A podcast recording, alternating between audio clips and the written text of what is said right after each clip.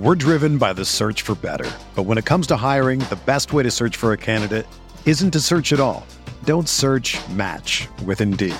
Indeed is your matching and hiring platform with over 350 million global monthly visitors, according to Indeed data, and a matching engine that helps you find quality candidates fast. Ditch the busy work. Use Indeed for scheduling, screening, and messaging so you can connect with candidates faster. Leveraging over 140 million qualifications and preferences every day, Indeed's matching engine is constantly learning from your preferences, so the more you use Indeed, the better it gets.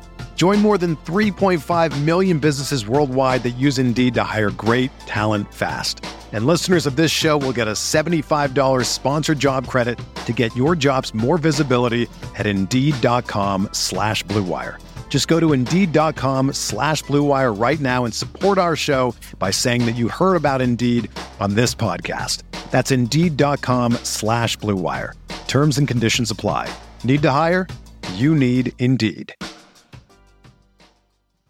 Powered by Bet Rivers. You can find us on the uh, Sirius XM app and always check out our merch store. I just heard we got some fire merch, some new merch. It's either new or I'm just now hearing about it, which either one are very possible. But check out the merch. It's off the charts, field of 68 dot shop. I got a little cussing and discussing shirt t-shirt on there that I think most people are, are pretty fond of. But uh, get get over there and check it out. There's several options. Field of 68 dot shop. I'm Clint Stoerner, former Arkansas Razorback quarterback. I'm joined tonight by Trevor Knight, former Texas A&M Aggie quarterback, as well as Oklahoma Sooner quarterback. Trev, which one are you? Which one are you more comfortable going by? Or is it always a slash a slash intro? Man, here, here's what I said. I play both sides of this, and that's the political answer. And I don't need to be political anymore. I get that, but I got a degree from both schools. Part of my story. I love them both. I care for them both. So people say, well, when they play each other, who you going for? And I'm gonna tell you what I'm gonna do. I'm gonna lift one of these nice little guys up here. I'm gonna kick my feet up, and I'm gonna watch some good ball, baby. Boomer Sooner and Gig Maggies. Let's go. Hey, I'm pumped for tonight.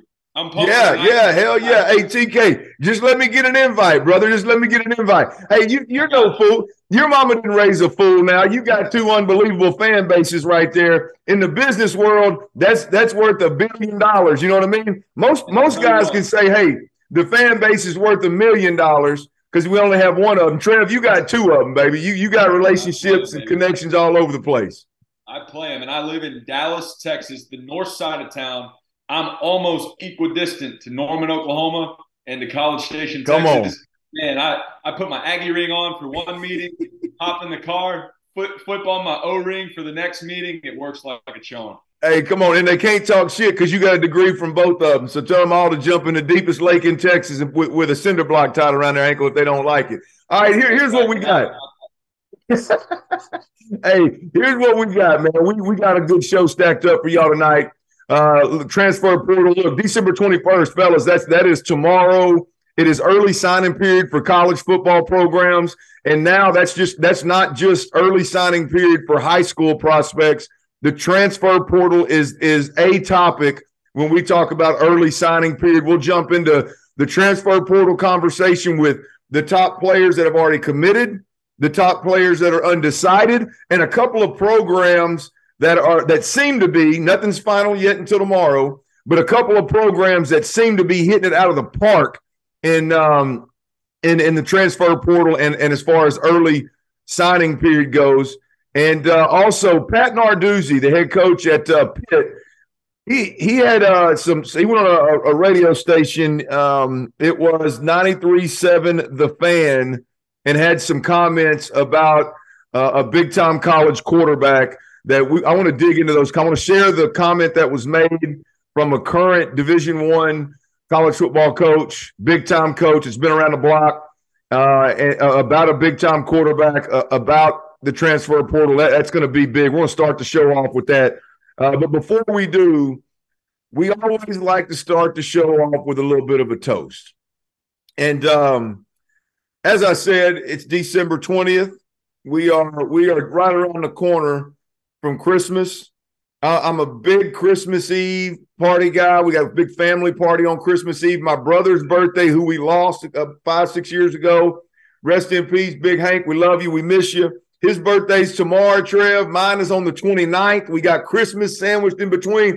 Three beautiful human beings were born between the 21st and the 29th. You know what I mean? Two Stoerners and the, and the Almighty. But the the uh, bottom line is this: this time of year, Trev, I don't know when you started paying to get your Christmas lights hung up. I don't, don't even do Christmas lights for everybody out there, but I this year I decided. My my wife said, "Hey, I want Christmas lights on the house." And I want my baby girl, 10 month old baby girl, I want her to come home for the Christmas holidays to a, a lit up house. And she wanted to pay for them jokers, Trev. I said, nah, uh-uh. I'll get some lights at Home Depot and I'll get them lights on that on this house, baby. Needless to say, my toast tonight is to all them folks out there that operate a, a Christmas light hanging business. I will be your number one client next year. Thank you for being in existence. And you better believe you got a loyal customer right here. Here's to all my Christmas light hangers out there. Cheers to y'all. Happy holidays. Merry Christmas. Hey, I'll tell you what, I was uh, not allowed to put my Christmas lights up this year for that very reason. Yes. And, uh, we, had, we had a crew come out, and I get it. I my dad always put our Christmas lights up. I, I, I take pride in being able to operate a ladder and do my own things around the house. That being said, those dudes showed up. I left the lights out on the front porch. They were in and out in 20 minutes. They look better than I could ever do it. It's worth every penny. Three days, Chief. Three days. Your boy was on a ladder. Terrible idea. Terrible idea. Gosh dang it. That's good. Well, cheers to that. I, am going to go um, back to the gridiron on mine tonight. Um, new head coach for the Purdue Boilermakers, Ryan Walters. My toast tonight is to him and to all the coaches out there on the journey. And what do I mean by that? Ryan Walters, when I stepped foot on the campus at the University of Oklahoma in 2012, was a graduate assistant under Coach Bob Stoops. He's in there putting together flashcards, you know, uh, putting together different scripts, putting together different cut ups, all the dirty work that GAs have to do. He kept to the grind, he kept to the grind, he kept to the grind. Now here we are, less than 10 years later, almost 10 years later to the day. And my man is the head coach of the Purdue Boilermakers to Coach Walters and all the success he will have and has had. To you, my man, congrats on the journey. And all you other coaches out there that are grinding it away right now, your time's coming, baby. Yeah, man, what a uh, what a time of year! I say time of year. Hell, it, it, now it's year round. They fire them mid year and hire them mid year and and search them mid year. And so, uh, what a year, man! A lot of lot of dudes fulfilling their dreams. A lot of dudes refreshing themselves and their families, moving on. We're going to talk about a couple of those guys tonight, actually, Trev. But but I want to I want to crank this thing up right here, man. Pat Narduzzi's comments um, on, on, a radio station. I'm assuming in the Pittsburgh area somewhere. Um, he, Pat Narduzzi, the head coach of, of Pitt, he says on 93.7 The Fan that he's heard two schools have offered UNC, North Carolina quarterback Drake Maye, $5 million to transfer. Um, he won't say who they are, but he knows who they are. Um, he, basically, he in quotes says it's sad. It's a sad deal.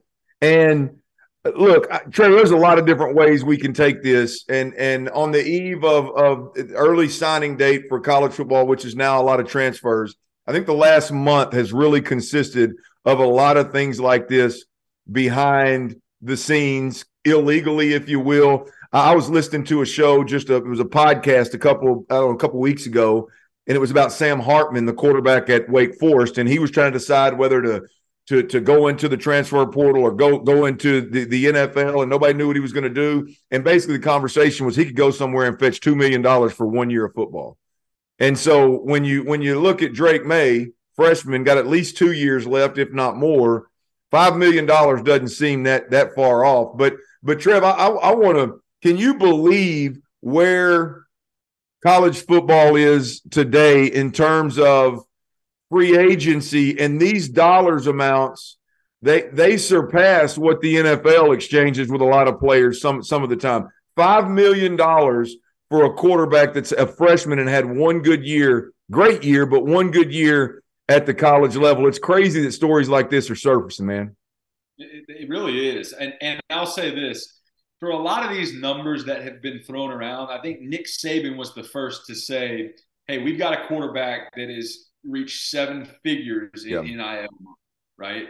at first I said, man, that is a recruiting uh, pitch. I don't think anybody's getting that kind of money.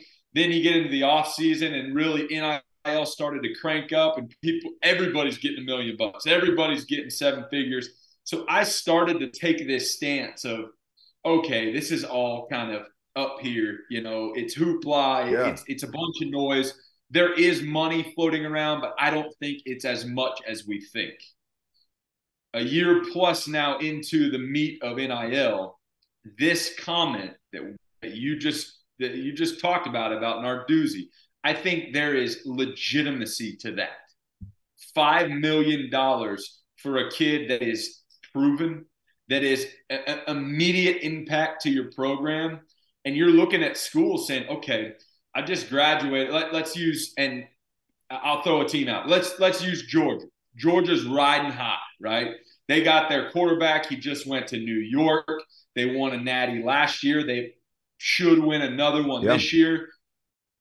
And then who's going to backfill him? Maybe they have somebody on campus, or maybe they're sitting back going, hey, there's a guy out there in North Carolina.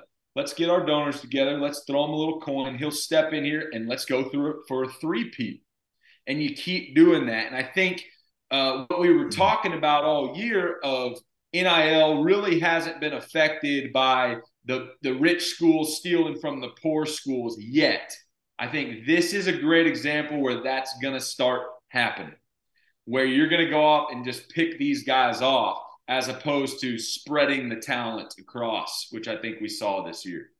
Yeah, man. Look, you make a great point because you mentioned Saban. I, am just connecting dots here. This was not part of, of Pat Narduzzi's comments, but I do know before I heard this story, before I read what Pat Narduzzi had said, the, the word on the street was, or at least what I had heard was that Alabama was the school that was pursuing Drake Maye hot and heavy. And North Carolina didn't know what he was going to do. And he finally announced, Hey, I'm staying at North Carolina. I'm going to see this thing through at least for another year. So you connect the dots there. I mean, Saban clearly is is going to play ball. Georgia, I'm sure, is going to play ball with a lot of these, and look, rightfully so. I think until the until the NCAA cleans this up, or whatever governing body ends up being the ones responsible for this, it, it's it's going to be a free for all. And and and I, will tell you what, though, Trev, you, you mentioned you mentioned like the the top programs being able to go out there and pick a Drake Maye, and I, I do think that we're going to see that before it's all said and done. Hell, you can say we saw it last year with Caleb Williams and, and USC and Lincoln Riley, even though there's a little bit different dynamic there. Um, I, I think there's there's a there's a, a real positive for programs like where I went to school at Arkansas, man. I mean, they they're they're going to be able to backfill some positions with former five stars, former four stars that don't work out at Georgia or don't work out at Alabama that are guys they would never have had a chance of getting from the jump. And so I do think there's a for every big Drake Maye five million dollar number out there, I think there's 20 to 25 guys that are going to programs where it's helping them as well as the program. So I don't know what the answer is, Trev. I don't think any of us do. Hell, we'd be making a whole lot more money uh, if we did. But but man, I, think there's a sweet spot for this thing to live, right? maybe not paying $5 million for the, the best freshman quarterback in America and stealing from a program, but damn, the concept seems to be really good for the players and college football.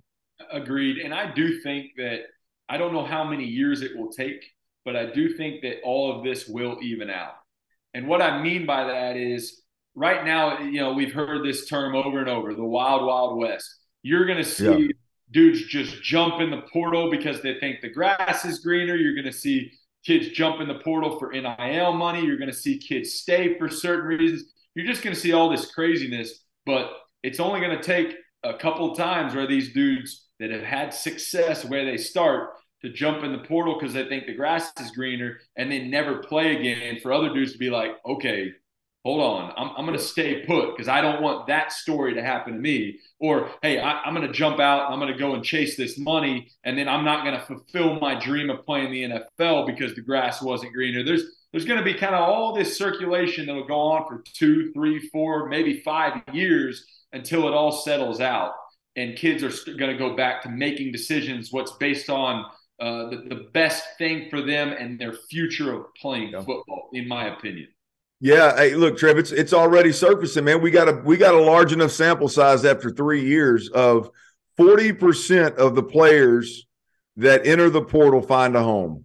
That means that means six out, out of every ten players that jump in that portal don't end up playing. Maybe they do down the road. Maybe they jump in JUCO. I don't know what they do, but forty percent of players and I'm telling you, man, there there is there's a and, and that number's huge too over a three year span. The number is is astronomical. That how many guys haven't haven't found a home. So nonetheless, man, I, I just I wanted to start tonight's show with with a current head coach talking about knowing that programs were offering five million dollars to a freshman phenom quarterback. I, I, just think that that kind of that kind of that, that will lead us into the conversation that I want to have now, Trev, of just transfers overall. The biggest commitments, we chop this thing up in three different categories here. The biggest commitment so far, the top names still in the pool, and schools who have landed the most. I want to start with the biggest commitments so far, and uh, it's quarterback heavy, obviously.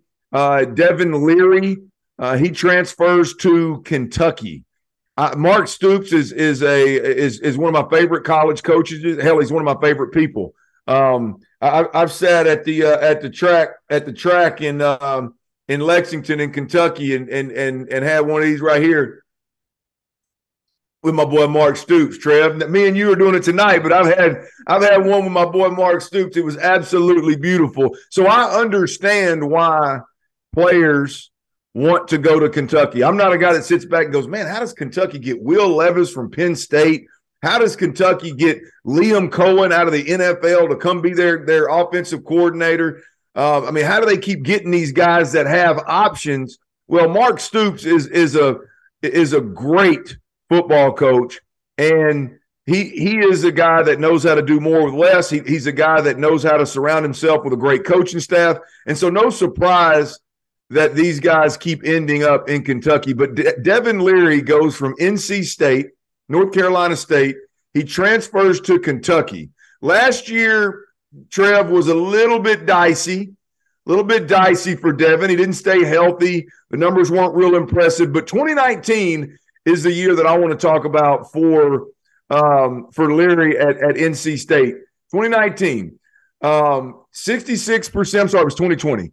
66% completion, 3,400 yards, 35 TDs, and five interceptions. I got my damn numbers all wrong. That was that was the season before last, so that was 2021, right? I don't know what the hell I got 2019 in my notes for, but it was 2021 at NC State. 66% completion, 3,400 yards, 35 touchdowns, five interceptions. He was one of five of the Johnny Unitas Golden Arm Award finalists. This guy had an unbelievable amount of success at NC State. Not your typical transfer here, Trev. This is a guy that, um, and I'm sure there's an inside reason of why, but this is a guy that's had a lot of success and started a lot of football games at NC State that's going to Kentucky. Yeah, this is this is one of those ones that I would say makes sense to me on a certain level. Let me start with my foundational comment. The grass is not always greener. I am a transfer quarterback. I was at a program, I played a lot of ball. I transferred to another program from OU to A&M and it worked out for me, but it was not easy.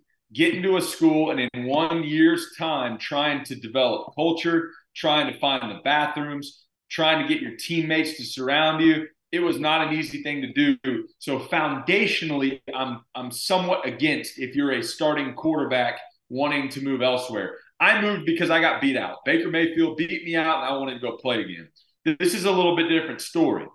Why I think this was a good move for Devin was that you just mentioned it. This was not as good of a year as as the year that you rattled off the stats for, right? So he can step out, he can go to a program where he should and he will be the guy. He just saw Will Will Levis have a year that, yeah, started off hot, got a little cold. You know, they had some things go against them, yeah. but he's still going to go play in the NFL, um, to my estimation. And he's going to step in, he's going to play against the best talent in the country in, in the Southeastern Conference. So Devin Leary, for me, is saying, okay, I know I have it in me. Let me step away. Let me go into a conference where I'm playing against the absolute best week in and week out. And I'm going to go out there and I'm going to ball. And if I do that, I've got a chance to go make a name for myself in the no fun league, as I call it. And uh, and I think it's a I think it's a pretty good a pretty good move, and obviously a huge pickup for Mark Stoops and and the Wildcats there in Lexington. Absolutely huge. Look, there, there's no doubt about it. Word on the street is too, by the way, um, at Kentucky, is that Liam Coen, who left after the 2021 season and went back to Sean McVay's uh, NFL team the, with the Rams, is rumored and has been asked about it in the media and, and was kind of a little bit ducking and dodging the question. It's rumored that Liam Coen's going back to Kentucky to be the offensive coordinator. So you look at a guy in Liam Coen, Liam Coen, who took Will Levis in from Penn State, and Will had his better year in 2021. Uh, they were fifth in scoring. You're going to have a good defense because that's who Mark Stoops is. You're going to have a good run game because, again, that's who Mark Stoops is. And Liam Coen coming out of the NFL with the NFL connections that he has, I think this was this was a a, a really good decision for Devin Leary to go to uh, Kentucky. Again, I think there was some kind of with, a, with a, a, good chunk of these guys, and I'm not saying it was it, it's a it's a huge negative, but I think there's always a reason why an established quarterback that's had big time success in one organization leaves, whether, like you said, you get beat out, or for whatever reason you don't see eye to eye with a head coach, or a coordinator leaves, or like Jordan Addison left because Kenny Pickett went to the NFL and he didn't think the next quarterback, didn't know who the next quarterback was going to be at the time. So I think there's always underlying reasons, but all in all, I think Devin Leary to Kentucky will probably end up being the biggest move this offseason in terms of a guy going and actually producing. Drew Pyne is a, a, transferring from uh, uh, Notre Dame and he's transferring to Arizona State. And here, here's the deal. Drew Pyne, correct me if I'm wrong here, Trev, if you see anything, but he was eight and two as a starter this year. The first two games that they lost were he, he played sparingly. He wasn't the starting quarterback. He threw 22 touchdowns, six interceptions. Really productive in, in at Notre Dame this year as the season went along. You can argue um, the main reason that that that they were able to get that season back on track was they got much better quarterback play uh, out of Drew Pyne at Notre Dame. But he transfers to Arizona State, where new head coach Kenny Dillingham is taking over. Former OC at uh, Oregon, uh, he's he's coming. He took the Arizona State job, so Drew Pyne is going to Arizona State. I, I think this is another really good decision here, Trev. See, I, I may disagree with you on this one. Um, it, it, it, makes me scratch my head a little bit. Why? You know, wh- wh- why why is the grass greener at Arizona State? This is different than a Devin Leary, though. Drew Pyne is one of those guys where he's certainly got talent and he's capable of winning football games, but he's really got to maybe not even resurrect his career, but really come out of the shell if he wants to go and get drafted and go to the combine and make an NFL yeah. career for himself. And and maybe that is a good home in Arizona State. I just think going, you know, I, n- nothing against Dillingham, and I think he's an amazing coach, and they're going to do great things there in Tempe. You know, a little unproven as a head coach. You're going somewhere that you know the, the the culture of Arizona State is not at its greatest point. They're not winning a ton of football games. Like, what is the upside for him going to Arizona State at this point? If his goal really is to go and be the best player in the country and whatever that looks like for him, and then go play in the NFL. I'm curious your thoughts on why it's uh, it's such a good move for him. Yeah, look, I, well, I, I, did I did a I did a little bit of reading on on this particular this transfer, and and he specifically said at one point that he is looking forward to playing for a QB friendly head coach. Right? Which that that leads me to believe that he didn't he didn't and maybe like maybe is a strong word. Maybe he just felt like the, the with freeman at, at uh, notre dame being a defensive minded head coach that that it, they they did some things a little bit differently. Um, and, and, maybe maybe the, the, head coach didn't understand the quarterback situation. I'm a big believer in this trev. Look I, and i don't know what was going on at notre dame but but i'm a big believer in you got to handle your quarterback and and quarterbacks in general with kid gloves. I mean, and, and I don't. I mean, you, you can coach the hell out of them, be tough with them, but it, like if, for instance, if Drew Pyne went out there and outplayed, and I can't off the top of my head right now, my mind slipped my mind. I don't remember the kid that started the season at, at Notre Dame, but that kid clearly was was not the answer in terms of being able to drop back, process at a high level, and deliver the football consistently, accurately down the field. And if Drew Pyne sat there and watched that, and they they decided to go with him instead of Drew Pyne, and for whatever reasons may be, I could see where Drew Pyne would go. Man, the quarterback situation wasn't handled fairly. It wasn't handled the right way. I don't like the way that Freeman handles quarterbacks. I've been there a year. I want to go move on to a guy that took Bo Nix and like reinvented Bo Nix's way of playing quarterback Bo Nix's own record of talking about how how he had never been around a quarterback developer and and and been taught the position and taught how to play the position at a high level. And so I don't know the ins and outs of Notre Dame and Freeman and and Drew Pyne, but I can in my in my head understand where there may have been a scenario of like, hey man, let me remove myself from this defensive minded head coach, this quarterback dysfunction and let me go somewhere where there's an offensive minded guy that fully understands what what needs to happen at the quarterback position. And and all these all these different scenarios, Clint, to your point, it's case by case basis. There are different reasons for all of them, and unless you're sitting in that head or in those meeting rooms and in those conversations, you really don't know. Uh, so I think it's one of two reasons. One, what you just said get out of the defensive minded head coach, go to a guy that you know has a track record with QBs, so on and so forth. Or maybe internally at Notre Dame, they said, "Hey, good year, not a great year. You know, are you the guy? Yeah. Are you not the guy?" Maybe maybe they said, "Hey, we're you, you're kind of the guy, but we're going to kind of open it up, see how you both do in the off season. If that's the case, see ya. I'm going. Yeah. I know my capabilities. I'm going to go play for a guy that's offensive minded. I want to be the guy. I don't want to look over my shoulder because Clint, you and I both know looking over your shoulder at a guy that's nipping at your heels as a backup and the coach kind of showing him some love, that's never good for mentality of your starting QB. Yeah. Yeah. I mean, I, I, it's, it's unfortunate. I'm glad you, I'm glad you mentioned that, Trey. It's unfortunate because it gets couched as well that then your starter's not mentally strong or, or, you know, if he's worried about the guy behind him, it's no, man. I mean, it, that, the position's hard enough to play as it is.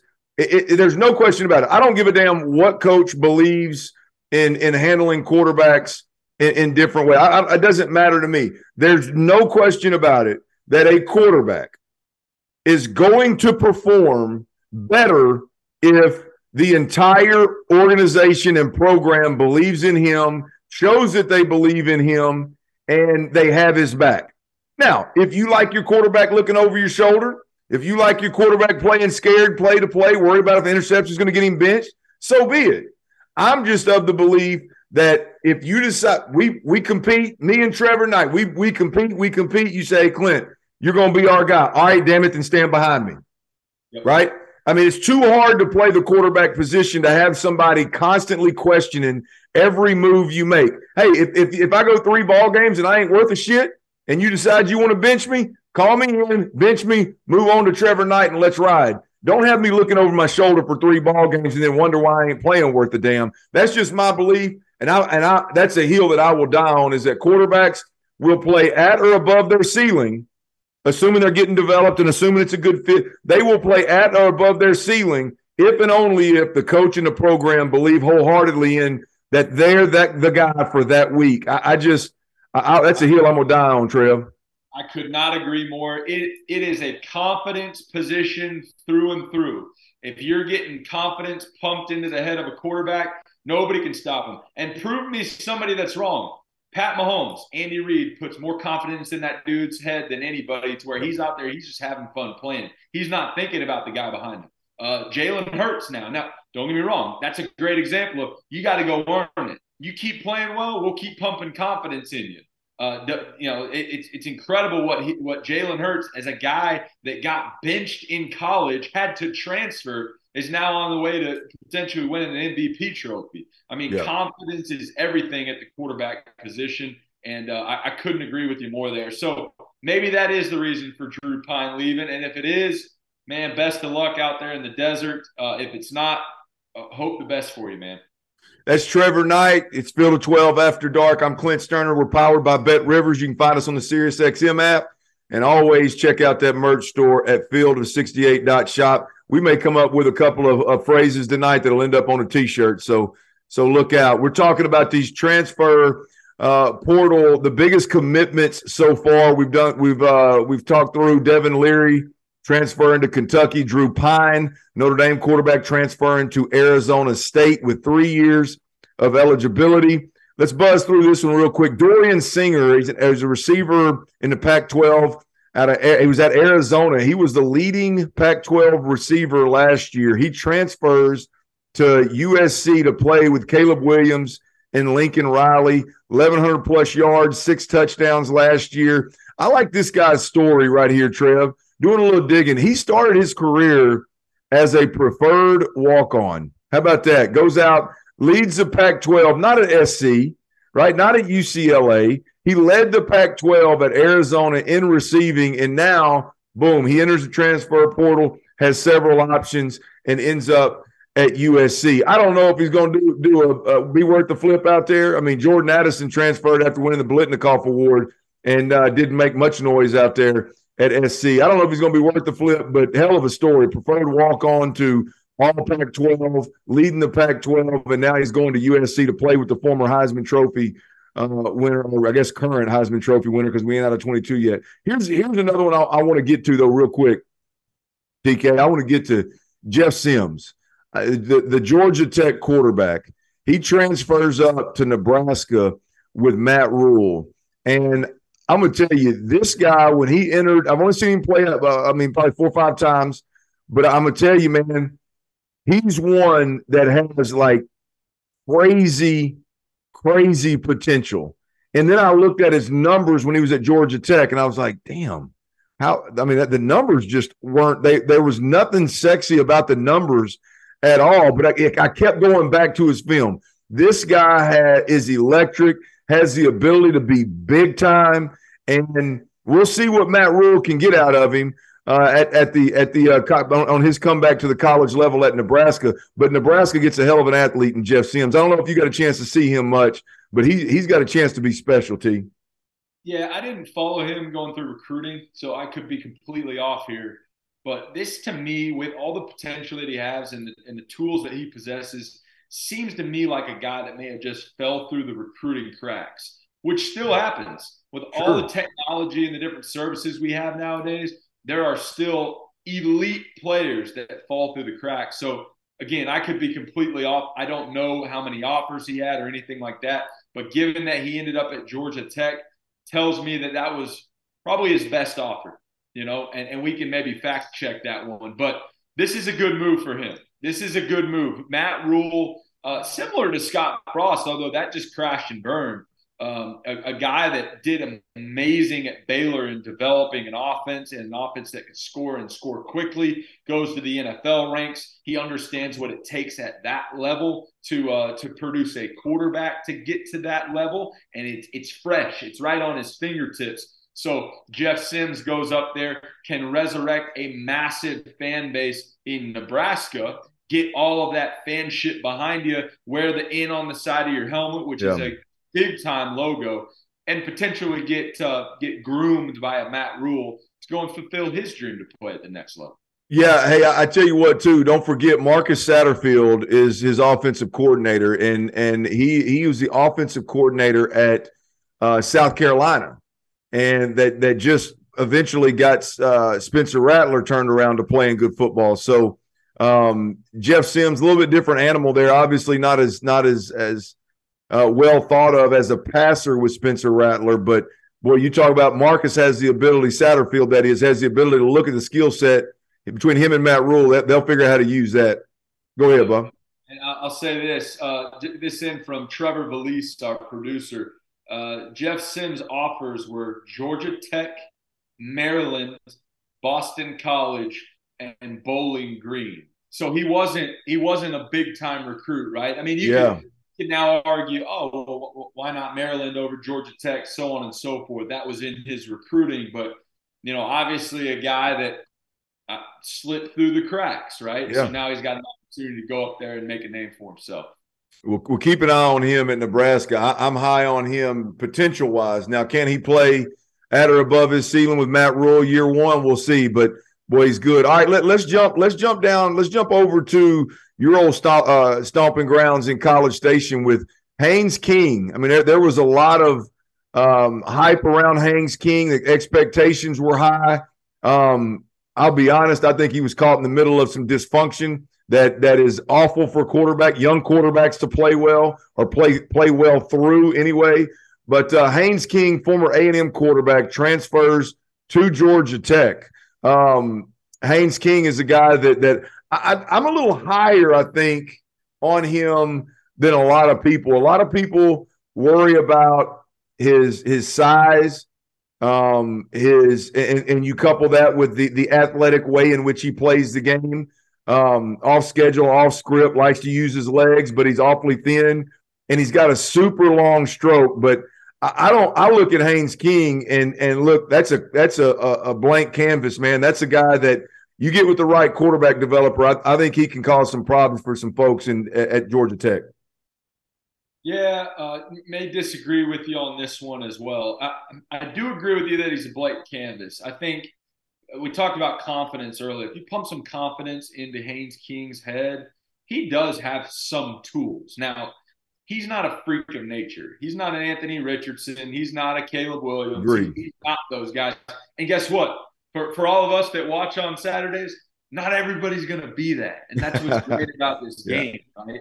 Um, that being said, I, I am a little shocked at at the transfer to Georgia Tech. Um, his dad is a high school coach uh, at Longview, great program. So they've obviously, you know, he grew up a coach's son. They obviously have some some um, some history on, you know, where to go, how to how to be coach, what is the best situation for you, and and I'll be honest, I just don't see Georgia Tech as the place to go resurrect your career. You, you won the starting job at Texas A&M, a huge brand with tons of money and all the all the different things. It goes incredibly south. I would try and get out of there and go and find somewhere like like an SMU or or a place that you can go play a little bit under the radar and and still toss the ball around and put up good numbers.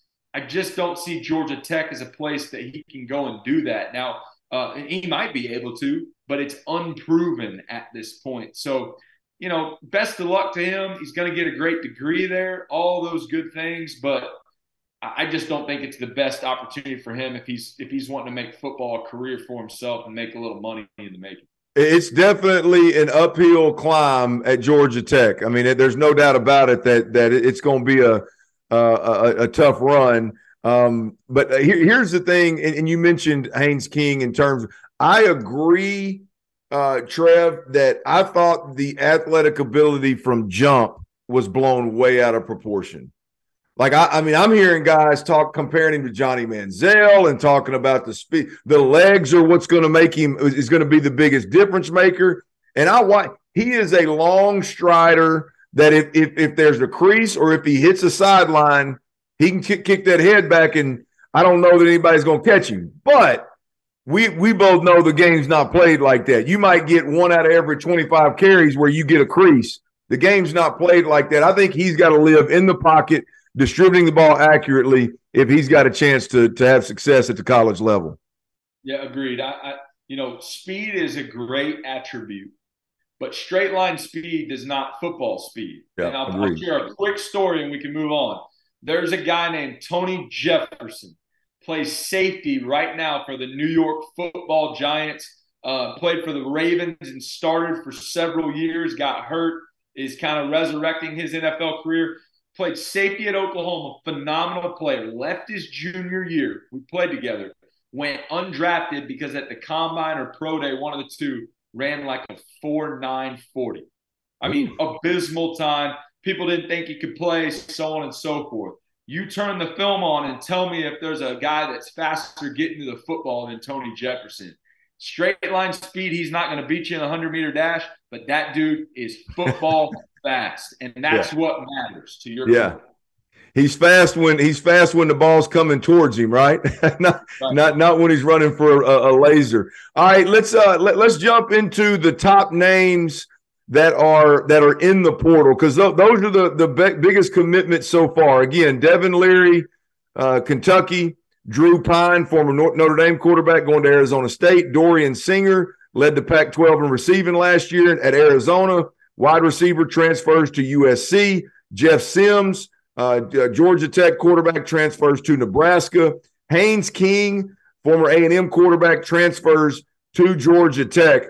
Trev, I, I want to do this this group here a little bit differently. These are the top names that are still in the portal. I, I, want to run through this list of names, and then and then I, I, want I want each of us to pick one or two guys from within, whatever stands out, and chop this thing up. All right, the the top recruit, the biggest name, one of the biggest names in college football right now for multiple reasons, but he's a damn good player. I don't want to minimize that at all. Is defensive back wide receiver out of Jackson State. The the if everybody remembers correctly, this is a guy that Deion Sanders flipped from Florida State. I believe he's the number one recruit in the country at the time.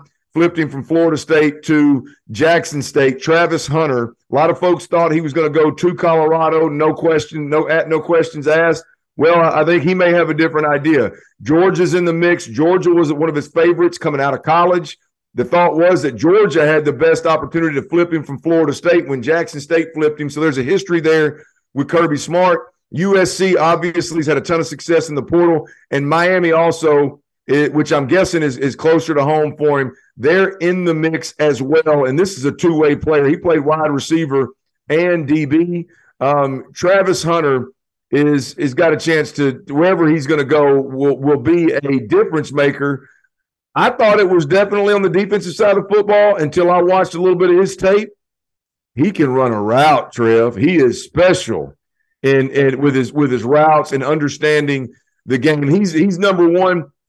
Fentrell Cypress, the second cornerback out of UVA, out of Virginia, getting a ton of run as as the top DB um, coming coming out in the transfer portal. DJ Uiagalelei, he he uh, quarterback out of Clemson He's still got UCLA and Hawaii where he visit, where he visited. Uh, the jury's still out on him. Hudson Card. Um, it looks like possibly uh, O'Tricky's O'Tricky Trev's uh, guys, Illinois. Uh, former Co- Coastal Carolina quarterback Grayson McCall, looking like Florida there, but nothing in in in, uh, in concrete there. And uh, one I threw in here, Trev, was the quarterback Spencer Sanders from Oklahoma State, four winning seasons in Stillwater, and he jumps into the transfer portal. Of all those names, Travis Hunter, Fentrell Cypress the second, DJ Uiagalelei, uh, Hudson Card, Grayson McCall, and Spencer Sanders. What jumps off there for you, Trev? Yeah, I, I think I could spend a whole show on these because I think this is super interesting here. But well, let's do it. Hey, we're running this son, bitch. Let's go, baby. Let's do it. I'll start with this one, and then we can work from there. The Spencer Sanders ones, that one makes my head explode. It doesn't make sense to me. To, to our point earlier, you spend your whole life dreaming of being a Division One Power Five quarterback that finds success and in my opinion, gets better every single year. Agreed. You're at Oklahoma State, where your head coach is tried and true. You know what you're going to get. He's going to win every year to some degree. You know, whether it's an eight win season, a 10 win season, man, you might even knock on the door of going to the playoffs some years if you don't screw it up. And and to jump ship after building all of that up at one place does not make sense to me. And and it, it what makes it even worse is that he didn't have the place that he wanted to go picked out. Because if he did, that would be wrapped up. That would be wrapped up. It'd be signed, sealed, delivered. Hey, I'm a fifth year guy. I don't need to waste any time going through all these visits, so on and so forth. I'm going to play ball so I can go play in the NFL, period. And that's not what we're seeing out of, of, of Spencer Sanders. I don't know. I hadn't read up on it enough. I'm curious if you've heard anything, the reason why. Oh, why? What's going on at Oklahoma State? Was it internal? Was it him hearing something from the outside world? Is he chasing NIL dollars? That one doesn't make sense to me at all, Clint. Well, that the only thing I can think of, you hit the nail on the head because I haven't heard anything. I haven't heard anything on where the hell he's gonna he's considering to go. Whoever who I haven't heard anything on who who is even pursuing him, right? But but the NIL deal for me, Trev, is always going to with an upperclassman like this is always going to be a possibility. If these programs are coming out there and they're paying these these freshmen, these freshmen that are coming in to get them to come to school there, and you got four or five dudes that ain't pissed a drop in that locker room making $100,000 a year, $250,000 a year, whatever it may be.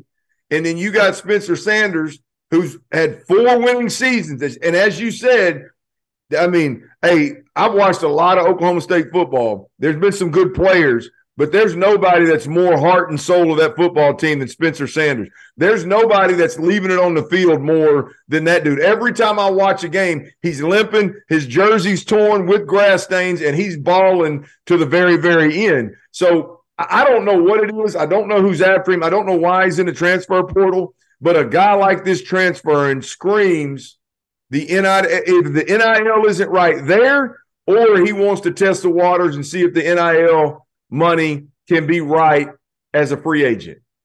I mean, that's the only thing that makes sense, Trev. I 100% agree. And Spencer Sanders, to me, although extremely talented, athletic, has had a great career, isn't one of those guys that's going to jump off the draft board first, second round, right? I mean, another Trev, another reason why his ass I, better be testing free agency. you know what I mean? Like this may be his only opportunity to make a chunk. But what what's puzzling, and our producer Trev just shared this with me. There's no media out there about him right now. No None. rumors, no visits. Uh, you know, people were talking about Drake Maye, who's about to play in a bowl game, uh, and and five million dollars, all this different buzz going around about NIL. Spencer Sanders is in the portal, and we're not hearing anybody talk about, oh well, he, he got million offered from him, he got 500 grand offer from him. He got 3 million from them. Where's he going to go? We're not hearing anything, Clint. So I that one that one sticks out to me as a uh-oh. I, I hope he's got it figured out behind closed doors because if not, could be bad. Yeah, no, I look, I, I agree with you. Check this one out. I, I tell you what jumps off to me, man, is the I, I, Grayson McCall, the kid out of, out of Coastal Carolina, 8,000 plus yards at Coastal Carolina, 78 touchdowns. I mean, he's played a lot of football at Coastal Carolina. And this is one that I completely wholeheartedly understand. If you can jump from Coastal Carolina and you have options in the Florida range, then it makes perfect sense. And I think Florida would be a perfect fit for him. They lost Anthony Richardson, uh, the the the other kid, uh, was Kitna, uh, Jon Kitna's son, got in some trouble down there, and and he's gone. And so they've got they've got a huge opportunity at Florida. If Grayson McCall can can ball out, have a good career at Coastal Carolina, win a bunch of ball games, produce through the roof, and then jump to Florida with a program, a head coach that's a second year into a rebuild. I like this a lot for Grayson McCall. Agreed. Yeah, I, I think it's um, very different, especially the way that the season ended up for for Oklahoma. But very similar player in terms of history to Dillon Gabriel, a guy that played at somewhat of a yeah. mid major, thrown for a bazillion yards, thrown for a bazillion touchdowns, is proven and has the chance to go and and and make a name for himself and play it at the highest level with a big logo on the side of his helmet. I'm with you. It's a no-brainer. You go go to the swamp.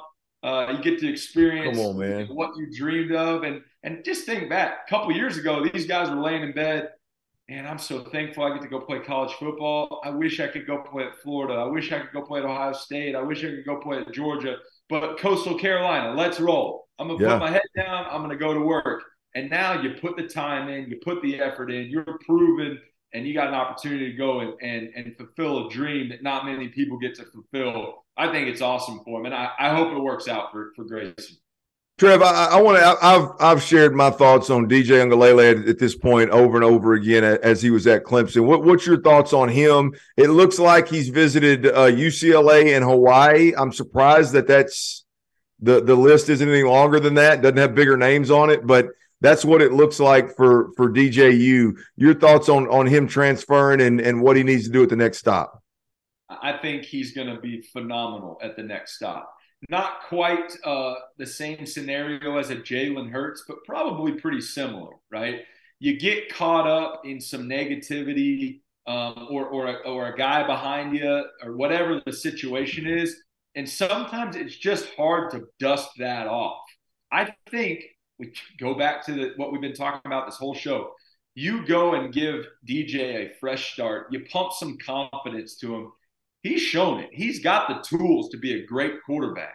He just needs a change of pace. And unfortunately, you never script it that way. But this is one of those scenarios where this guy just needs a change of pace. If he ends up at UCLA, if he ends up at Hawaii, if he ends up anywhere, I think he's going to have a phenomenal season and could be a guy that uh, that we see playing on Sundays for quite some time if he gets that confidence going. Well, there's no doubt about it. Dude's dude's a, a, freak. I mean, he can spin it with the best of them, and and he can run around. I, my my question from jump and to this day is has been about just the intangibles. And I don't know him personally. I, I just it just always seemed to me like he had a team. He had a hard time.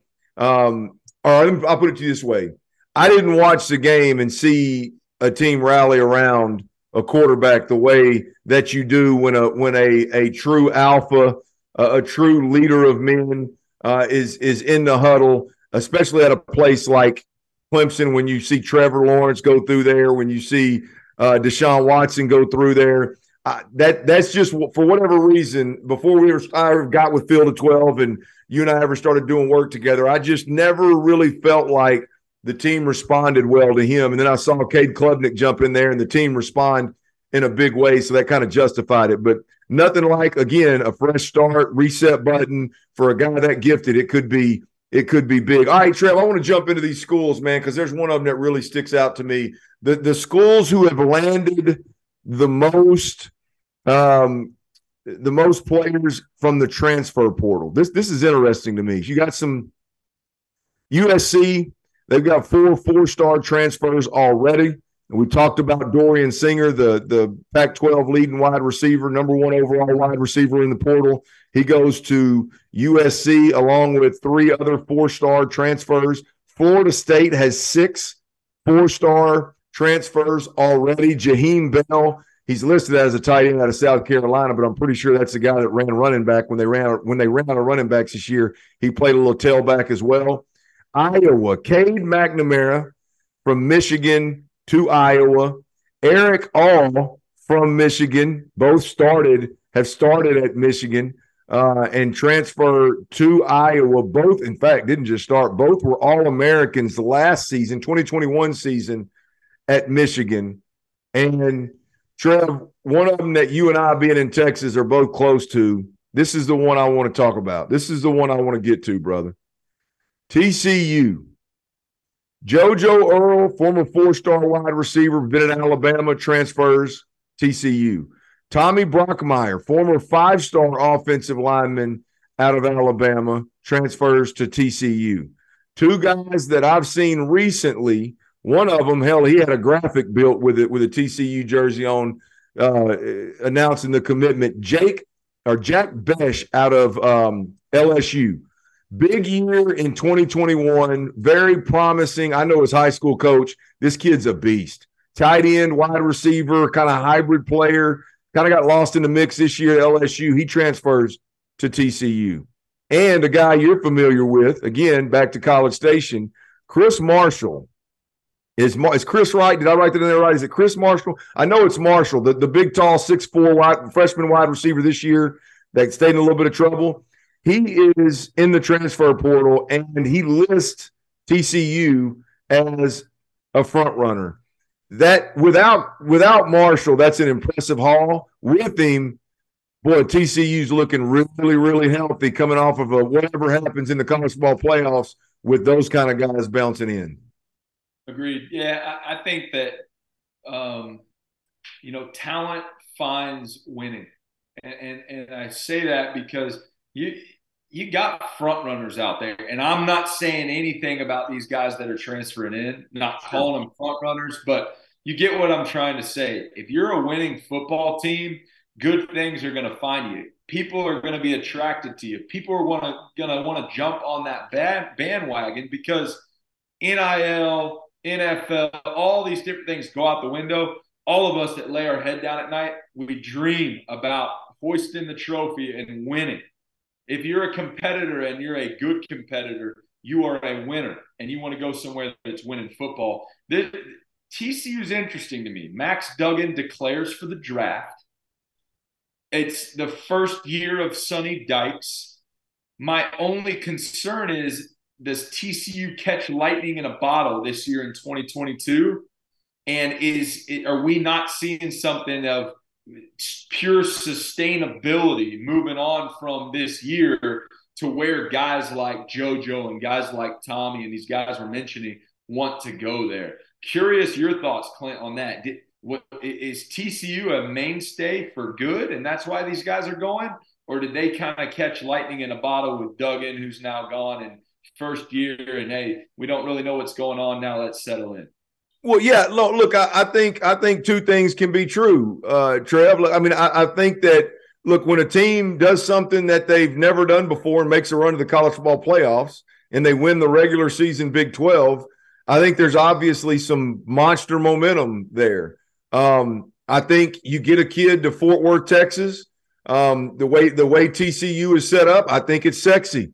Um, I, I, think there's some there's there's there's more money at TCU than than than is talked about nationally. So from an NIL situation, they're not a big dog, but they're not gonna they're not gonna lose to your to your your Big 12 schools that are going to be left once OU and Texas leave. They're not going to lose to anybody else in that conversation. That's for damn sure. And then you talk about that. I mean, look, if I'm Sonny Dykes, I feel really good about the future of the Big 12 and OU and Texas leaving. I know this wasn't a great year for either one of them, but look here, the Sonny ain't no fool. He knows that it's just a matter of time before OU's back and Texas looks like they're coming on. They're on their way on their come up. This time a real come up, not not not a a false front. I mean, I think TCU is is I think it's sustainable, man. I, I really do. I, I, think they're going to be one of the more talented teams in the Big Twelve, if not the most talented team in the Big Twelve year in year out. Um, and, and, and I think with the transition of OU and Texas leaving allows that to be true, man. I, I think it's I, I think they can they can capture lightning in a bottle, no question they did. Like but it. can they cap can they capitalize on it enough, Trev, to where they become the front runner in the Big 12, to where they can sustain what the hell they're doing? And I think the answer is yes.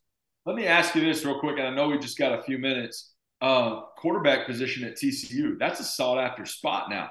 Is that Chandler Morris who started the year out? Is that his yeah. job? Or is that a potential landing spot for a Spencer Sanders or somebody of that nature?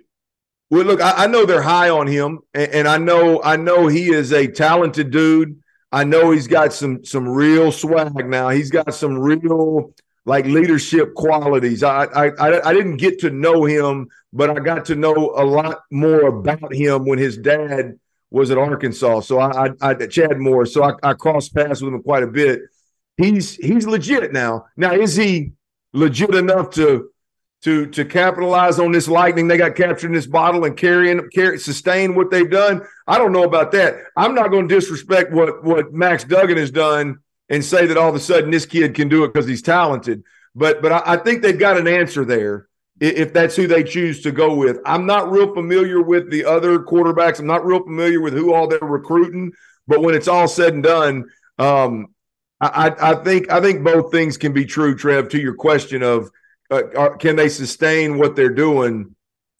If they were in the SEC, I'd say no, nah, they they're not going to sustain that. But in that Big Twelve, yeah, man, I, I think they can sustain that. One conversation I want to have, Trev, before we get out of here. You and I can't do a show together without dialing in and focusing in and honing in on on two programs. And since we're talking about transfer portals, my old school, my old alma mater, University of Arkansas, my Razorbacks, and one of yours, the Texas A&M Aggies, they happen to be leading the charge of number of players that have entered the portal. Arkansas has 23 scholarship players that have left. Texas A&M has 22 scholarship players that have left. And I, I want to get your thoughts on A&M and and the and and the scholarship players that have jumped in the portal. And I want to hone in on this because this is not just a normal. It doesn't surprise me at Arkansas. Texas A&M, it surprises me big picture, not with what's going on, but big picture, right? And here's here's what sticks out. Last time I checked at Texas A&M, five players from last year's record-setting recruiting class have entered the portal. Five of that class. These aren't sophomores and juniors that are second string or feel like they've got snubbed or you know feel like they got a, a better place to go. Five of them were from last year's recruiting class, and a good chunk of those guys we're playing. Your thoughts on what's going on at Texas A&M, all the scholarship players that have jumped into portal last year's class, and how do they how do they they deal with this situation in College Station? Listen, you don't make a bowl game. Nobody signed up for that. I didn't sign up for that. You didn't sign up for that. Definitely none of those guys signed up for that. Yep.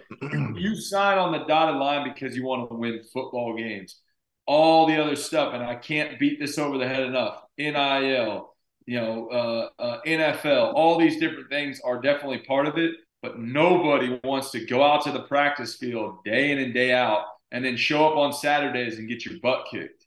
You just don't want to do it. And so I signed. Uh, I got recruited by Jimbo. I got recruited by this great brand, so on and so forth. And then we come out we're not even going to a bowl game. I'm sitting on my couch right now, leading up to Christmas. Man, I, I with the with with with the transfer portal nowadays, thanks but no thanks. I, will go somewhere else that I can that I can be on the field because I know I'm good. Uh, but I can also compete and go and get some at least some shiny new stuff at a bowl game and get some of those gifts. Um, I'll tell you what, if I'm Jimbo Fisher, I'm shaking in my boots right now with all the negativity of this last year and now losing all these guys. That's showing me that man, it's uh, it's not good internally, it's not good externally, it's not good anywhere. And uh, he's got some some pieces to pick up if he wants to get things back on track this next year. Hey, Trev, here's my question, man: Is with A and M, what what in the hell are they waiting on? Because I look, I, I thought. I knew some guys were going to bounce. You, you don't you don't get you don't have freshmen getting in trouble the way those guys were getting in trouble, uh, and, and kind of doing their own thing without without some guys being disgruntled and bouncing. I, I get that, but I felt like these guys needed to go out there and figure out what they were, what the hell they were going to do at the offensive coordinator position and make an announcement as soon as the season was over in order to salvage as many guys as you possibly can offensively and and and in order to draw transfer portal guys in and in order to keep recruiting at a high level because you and I both know we've now seen 12 games of it. Say what you want about what Jimbo Fisher did 10 years ago, 11 years ago at Florida State, won a national championship. That is great. Don't get me wrong. But if you watch this offense play, if you watch Jimbo Fisher go through three or four quarterbacks since Kellen Mond graduated, this offense and the way that, that Jimbo is real animated with receivers and running backs and quarterbacks as they're coming off the field, it's chaos, man. Like I thought for sure, and no offense to Darrell Dickey, because by the way, Dickey's an unbelievable coach, a great recruiter. I, I think he all in, I don't know him personally, but everybody I've talked to loves the hell out of him. He's done a great job. But to me, this is my biggest question is what is A&M waiting on from a perspective of hiring an offensive coordinator, making that change, and then running with it? And if they're not going to do, if they're if they're going to drag their feet, I'm scared as hell for all my Aggie partners out there that Jimbo is is for real when he says, "Oh, it wasn't the system; it was the execution." Yeah, it's um, I, I totally agree with you. Uh, uh, why why not right away? Why aren't they picking up the pieces? Why aren't they making big moves? Um, those are the things that have to be done. Change has to happen when you have an abysmal year like that, and we just hadn't seen it quick enough. The only change we've seen is that your roster is going to be flipped upside down by this transfer portal. Curious yeah. your thoughts here to wrap up uh, uh, on Arkansas, your alma mater. Yeah, I, I, think with with Arkansas, it's you look at the guys that have left. I think there's three guys worth mentioning. Uh, Jalen Catalon, who was a preseason All American after an unbelievable freshman year.